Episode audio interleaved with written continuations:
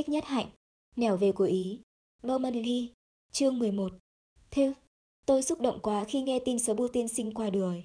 Điện tín của Theo khiến tôi bàng hoàng. Tôi không ngờ chúng ta lại mất người bạn thân đó một cách dễ dàng đến thế.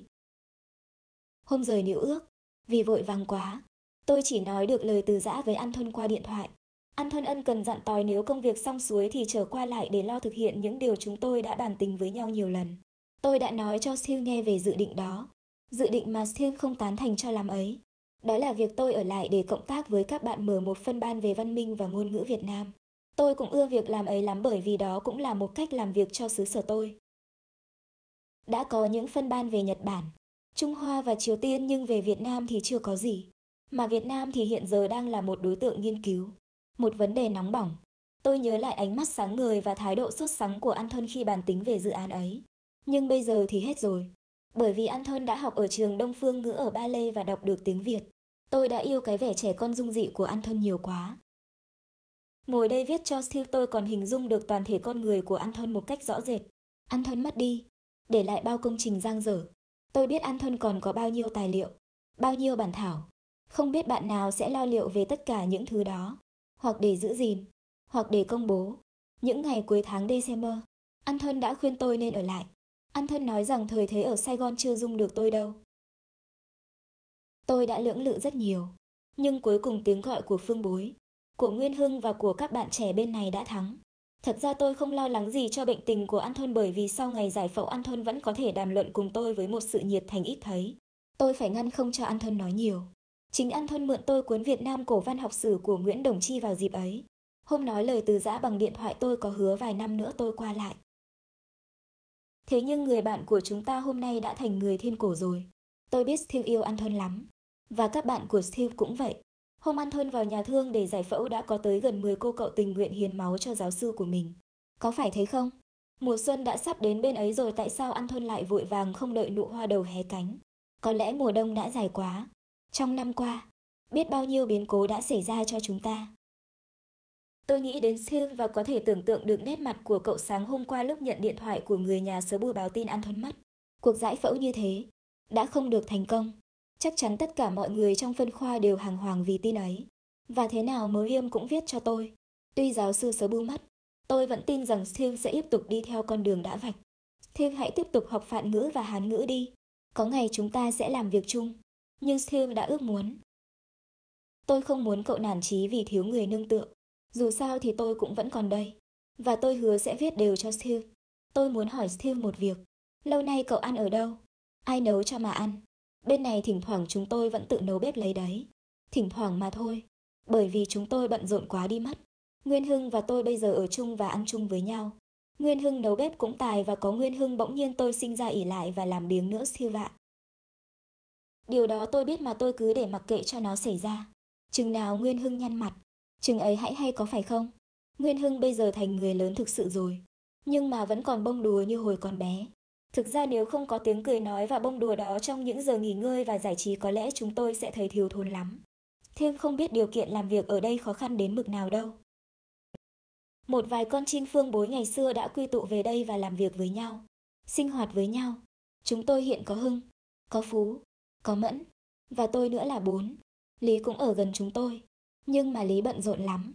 Lo một tờ nhật báo thì còn thì giờ đâu để mà làm những việc khác nữa. Cái ông chủ báo này vẫn mặc đồ bà ba, nó giống như bộ đồ tôi mặc trong nhà ấy, màu đen hay màu nâu như thời ở phương bối. Thỉnh thoảng Lý tạt vào thăm chúng tôi để hút chưa cháy xong nửa điếu thuốc thì đã vội vã từ biệt.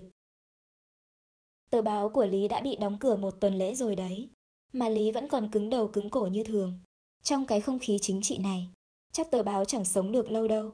Tuy nhiên hình như tờ báo có độc giả. Thỉnh thoảng Lý hỏi tôi có nghèo lắm không? Tôi nói, nghèo lắm thì cũng chưa phải là nghèo. Nghèo mấy thì cũng còn có ánh trăng bên cửa sổ.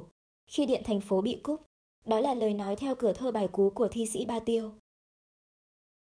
Lý cười ha hả và móc túi đưa cho tôi năm bảy trăm đồng. Nói rằng trả tiền cái chuyện ngắn đăng trên báo của Lý. Tôi không nhớ là Lý đã đăng chuyện gì của tôi. Nhưng mà tôi cứ nhận tiền của Lý như thường. Để tôi nói cho siêu nghe về chỗ ở của chúng tôi. Chúng tôi hiện ở tạm nơi Đại học Vạn Hạnh. Cái đại học có cái đặc biệt là trong một vùng nghèo bùn lầy nước động của thành phố Sài Gòn 2 triệu rưỡi dân. Cái thành phố mà đã có người gọi là Hòn Ngọc Viễn Đông ấy. Đại học Vạn Hạnh đang còn mới lắm, chưa có cơ sở gì nên phải mượn tạm một số những ngôi chùa trong đô thành. Phòng của tôi nằm trên từng gác của cư xá chùa Pháp hội, trung tâm của Vạn Hạnh. Thật là một cái trường đại học kỳ lạ bởi vì nó không có vẻ oai vệ của một trường đại học tí nào cả. Trời mưa anh phải lội qua mấy vũng nước mới tới được đại học. Và hai bên đường anh đi bà con trong xóm nghèo họp chợ, bán đủ các thứ, từ cá khô, cá tươi, cho đến khoai lang, rau muống. Cái chỗ ông viện trưởng ở và làm việc chỉ vòn vẹn có ba căn phòng nhỏ xíu, chẳng bì được với tòa viện trưởng ở Đại học Huế. Tuy vậy mà tiện đáo để đấy siêu lạ. Buổi sáng chúng tôi chỉ việc bước ra đường là có thể mua thức ăn điểm tâm được rồi. Khỏi phải làm bếp lôi thôi. Hoặc và vài ba đồng bạc sôi đỗ. Gói trong lá chuối đem về sất lại trong một chiếc đĩa lớn. Thêm hai đôi đũa nữa. Thế là xong. Hoặc là mấy đồng bạc khoai lang hay khoai từ mới luộc xong. Đang còn nóng hỏi. Còn trà thì người lao công của viện sáng nào cũng cho chúng tôi một bình trà khá lớn. Người lao công giữ các chìa khóa của trường đại học cho nên hôm nào sáng anh cũng đến thật sớm và tối nào anh cũng về sau tất cả mọi người. Ở dây chúng tôi dậy thật sớm, chứ không phải như ở điều ước đâu nhé. Bên đó thiên hạ đi ngủ thật khuya và chỉ thức dậy khi chỉ bắt buộc. Còn ở đây, vì chúng tôi ở sát bên chùa nên chúng tôi thức dậy với tiếng đại hồng chung buổi sáng và tiếng tụng kinh của các thầy bên chùa. Khi trời tờ mờ sáng là tôi mở cửa sổ phòng tôi, cửa sổ trong ra phía ngoài đường. Ánh điện đường nơi ngõ hẻm chùa Pháp hội vàng vọt và yếu đuối. Chợ chưa đông, nhưng đã có mấy hàng dọn ra rồi. Đặc biệt, dưới cột đèn và sát thành chùa, là hàng của bà bán hủ tiếu. Hủ tiếu, tức là một thức ăn giống như phở mà tôi đã nói cho Siêng nghe một lần. Hủ tiếu giống như phở, nhưng khác phở ở chỗ nó có thêm giá tươi.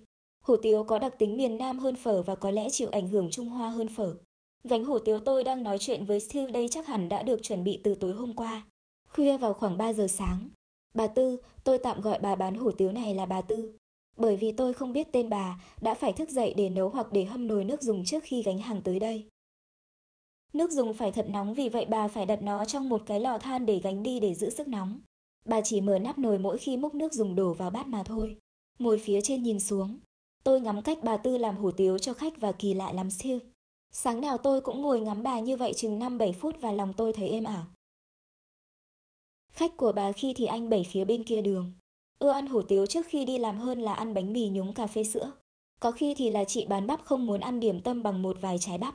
Có khi là mấy em nhỏ ở trong xóm được mẹ hay chị đưa đến ăn trước khi đi học. Có khi thì là bà nội trợ đi chợ trước khi mua thức ăn bỏ vào làn mây đen về. Ghé lại ăn một bát hủ tiếu cho ấm bụng đã. Ở chợ hẻm Pháp hội, có nhiều hàng quà chen lẫn trong các hàng bán thức ăn còn sống.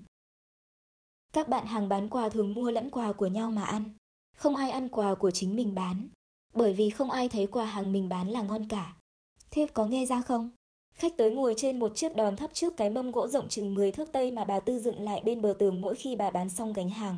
Cái mâm gỗ quá cũ và xấu xí quá nên có lẽ không ai thèm lấy cắp. Hoặc giả bà Tư đã gửi gắm cái mâm kia cho chú Lưu chủ tiệm thuốc bắc gần đó. Nhờ chú can thiệp khi có kẻ muốn chiếm đoạt nó cũng nên. Chỉ biết rằng là cái mâm để dựng bờ tường kia trải qua mưa nắng bốn mùa mà vẫn còn đó. Khách ngồi xuống trước cái mâm và đưa tiền cho bà Tư. Tùy theo số tiền mà bát hủ tiếu sẽ to hay nhỏ. Bà Tư bán giá rất bình dân. Một đồng bạc Việt Nam là đã có thể mua một chén hủ tiếu rồi. Thứ chén con các gia đình thường dùng để ăn cơm. Có thể mua ba hoặc năm đồng. Có thể ăn hai ba bát một lúc nếu thấy ngon miệng. Bà Tư đặt rau sống, giá và bánh phở vào bát bằng tay rồi dùng vá múc nước dùng đổ vào.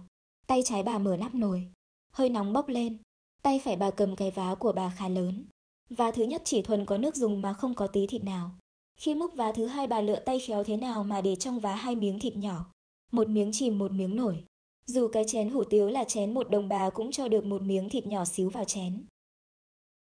Có khi hai ba miếng thịt trôi vào vá một lần. Bà liền nghiêng vá và giật tay một tí để những miếng thịt kia rơi bớt lại trong nồi. Tôi nhớ hồi còn ở tu viện, có khi nấu canh cho gần 100 tu sĩ ở trong chùa. Tôi cũng phải tính toán khi múc canh để có thể múc thế nào cho phải. Tôi phải múc cho được 50 bát canh từ trong cái nồi canh bằng đồng to tướng kia. Múc thế nào cho đủ 50 bát mà bát nào cũng có thể trông được nghĩa là có đủ rau, đủ nấm và đủ nước. Thế nhưng kỳ nào tôi cũng chật vật, bởi vì mỗi lần lại phải nấu một thứ canh khác nhau. Có khi là canh mít non, tôi nấu thứ canh này giỏi nhất. Có khi là canh rau lăng nấu nấm. Ở Huế nấm muối được xem là ngon nhất bởi vì nấm muối ở Huế nấu canh rất ngọt. Có một lần rau lang ít quá nhưng có nấm muối ngon. Tôi liền nấu một nồi canh lộn chỉ có ít nấm ít rau và hai trái cà chua nhỏ xíu. Bữa đó, canh chỉ lỏng bỏng toàn nước, cà chua cũng tan thành nước. Trong mỗi bát canh chỉ có vài cọng rau còn nấm thì biến đâu hết. Không phải là tôi ăn vụng nấm đâu nghe. Đó là tại vì nấm cũng ít cho nên năm bảy bát canh mới có một bát may mắn có được một tay nấm. Thế nhưng bữa đó mọi người đều khen là canh ngọt. Chắc là nhờ nấm muối rồi. Khi múc nước dùng đổ vào bát xong, bà Tư liền dốc bình nước mắm vài ba lần trên bát hủ tiếu. Rồi đặt bình nước mắm xuống. Bà lấy hai ngón tay nhón vài cánh rau thơm bày lên trên mặt hủ tiếu rồi đặt bát hủ tiếu xuống mâm. Trước mắt người khách, bà rút một đôi đũa đưa vào chiếc khăn máng từ đầu gióng, lau sơ qua, rồi trao tận tay cho khách hàng. Những bát đũa khác ăn xong, bà đem rửa trong một cái chậu nước mang theo, lau khô và úp vào chiếc rổ kế bên để dành cho khách hàng sẽ tới. Nắng lên, chiếu vào hẻm nhỏ. Khi tôi rảnh việc buổi sáng, tới nhìn ra chợ thì bà Tư đã dọn hàng về rồi. Gánh hủ tiếu ngày nào cũng bán hết sớm. Chỉ có một lần tôi được thấy bà dọn hàng về. Đó là vào khoảng 8 giờ rưỡi sáng. Bà Tư quét mọi thứ sạch sẽ, trả cái mâm và mấy cái đòn nhỏ vào bức thành. Rồi gánh không đi về. Nhiều hàng khác còn ở lại cho đến 10 giờ hay 11 giờ mới giải tán. Tôi giả định bà Tư có một vài đứa con đi học. Bà phải nuôi chúng. Phải sắm giấy bút cùng là trả tiền trường cho chúng. Đó là không kể những vấn đề riêng và đặc biệt thuộc mỗi gia đình. Gánh hủ tiếu buổi sáng không biết có đủ tiền lời để mà lo từng đó chuyện. Buổi chiều không biết bà Tư có làm lụng gì thêm không chớ tôi biết rằng bà còn phải lo cho gánh hàng buổi sáng mai ngay từ tối hôm đó. Cái ngõ hẻm pháp hội một ngày kia sẽ thiếu thốn buồn tẻ nếu không có bà Tư với gánh hủ tiếu của bà. Mà chắc chắn những chị hàng rau, hàng cá, hàng thịt cũng đều quan trọng như bà Tư hủ tiếu. Không khác. Độ sau này có chị hàng vải và anh chàng bán nồi niêu song chảo bằng nhôm tới bầy ngay hàng trước cửa đại học vạn hạnh mà bán. Nhất là anh hàng nồi. Ảnh bày hàng trên một khoảng đất rộng có đến 8 thước vuông. Hàng của anh phản chiếu ánh mặt trời sáng choang. Có khi ảnh bày thêm một hàng dài các thứ dao lớn nhỏ cần dùng cho việc nội trợ. Nhìn mà ngán. Cái xe hơi nhỏ của vạn hạnh có khi mắc kẹt không vào cái cổng được và bác Tài phải mở cửa năn nỉ anh hàng đối thu bớt phạm vi bày hàng lại. Nói cho đúng các bạn hàng rất tỏ vẻ hiểu biết. Mỗi khi có xe hơi của trường vào, họ tự động thu vén để cho cái xe có đủ chỗ mà lưu thông. Trước đây nửa năm tôi cũng có chút trách nhiệm với Vạn Hạnh. Ông Tổng Thư Ký nói với tôi, cái chợ hẻm này làm mất uy tín của Đại học Vạn Hạnh quá. Hay là thầy để tôi thu xếp? Tôi chỉ gọi một cú điện thoại thôi là chúng ta dẹp được chợ, bởi vì chợ họp bất hợp pháp. Rồi ta sẽ xin công tránh năm bảy xe đất đá để lấp các hố nước là cho lối đi vào trường có vẻ nghiêm chỉnh thêm ra. Ông ta nói với tôi vài lần như vậy, nhưng lần nào tôi cũng mỉm cười từ chối. Rồi tôi khuyên ông đừng nên làm cái chuyện thất đức và thất nhân tâm đó. Cái viện đại học của ông làm lợi cho văn hóa dân tộc đâu thì chưa thấy mà nếu làm như thế thì đã có thể gây thất nghiệp cho gần 100 người tiểu thương và chuốc lấy sự oán ghét của cả xóm lao động. Tôi nghĩ tới bà Tư Hủ Tiếu và tôi biết là chẳng bao giờ ông Tổng Thư Ký có thể thuyết phục được tôi về sự cần thiết của cái thể diện của trường. Tôi muốn kể cho siêng nghe cái hôm chúng tôi vừa tiếp tân các giới trí thức văn hóa Sài Gòn và trong các ngoại giao đoàn. Trường lúc ấy cũng đang còn thiếu thốn nhiều quá cho nên ông Tổng Thư Ký phải đi vay mượn nhiều ghế dựa bọc vải tại những tiệm mộc quen biết. Chúng tôi điều đình với bạn hàng trước đó một hôm. Là sáng mai xin đừng họp chợ ngay trước cửa pháp hội. Sáng hôm tiếp tân trời mưa và các ông khách quý phải giòn rén từng bước từ ngoài đường đi vào ngang qua hẻm tránh các vũng bùn. Trong lời chào mừng, tôi có xin lỗi quan khách về những vũng nước bùn đó. Ai cũng cười hoan hỉ. Ông Tổng Thư Ký. Sau đó, thì thầm với tôi. Thì ra thầy muốn lấp những vũng bùn đó mà không cần những xe ủi đất và đá của bộ công tránh. Tôi nói, tôi chỉ lấp tạm mà thôi. Bác phải lấp chúng thật sự chứ lại.